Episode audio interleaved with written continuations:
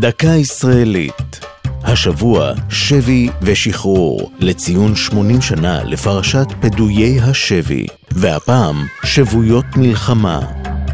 אחרי נפילת גוש עציון, יום לפני הכרזת העצמאות, נותרו חברי היישובים ולוחמי ההגנה בשלושת יישובי הגוש להמתין לשוביהם. בשעות שאחרי הכרזת העצמאות הופיעו חיילי הליגיון הירדני ולקחו בשבי 320 ממגיני הגוש.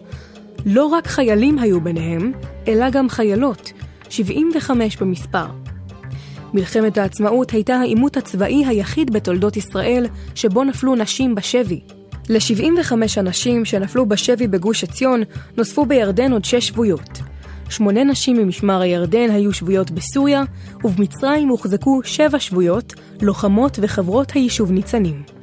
הנשים הוחזקו בתנאים קשים שכללו רעב, מחסור במים ומחסור במוצרי היגיינה.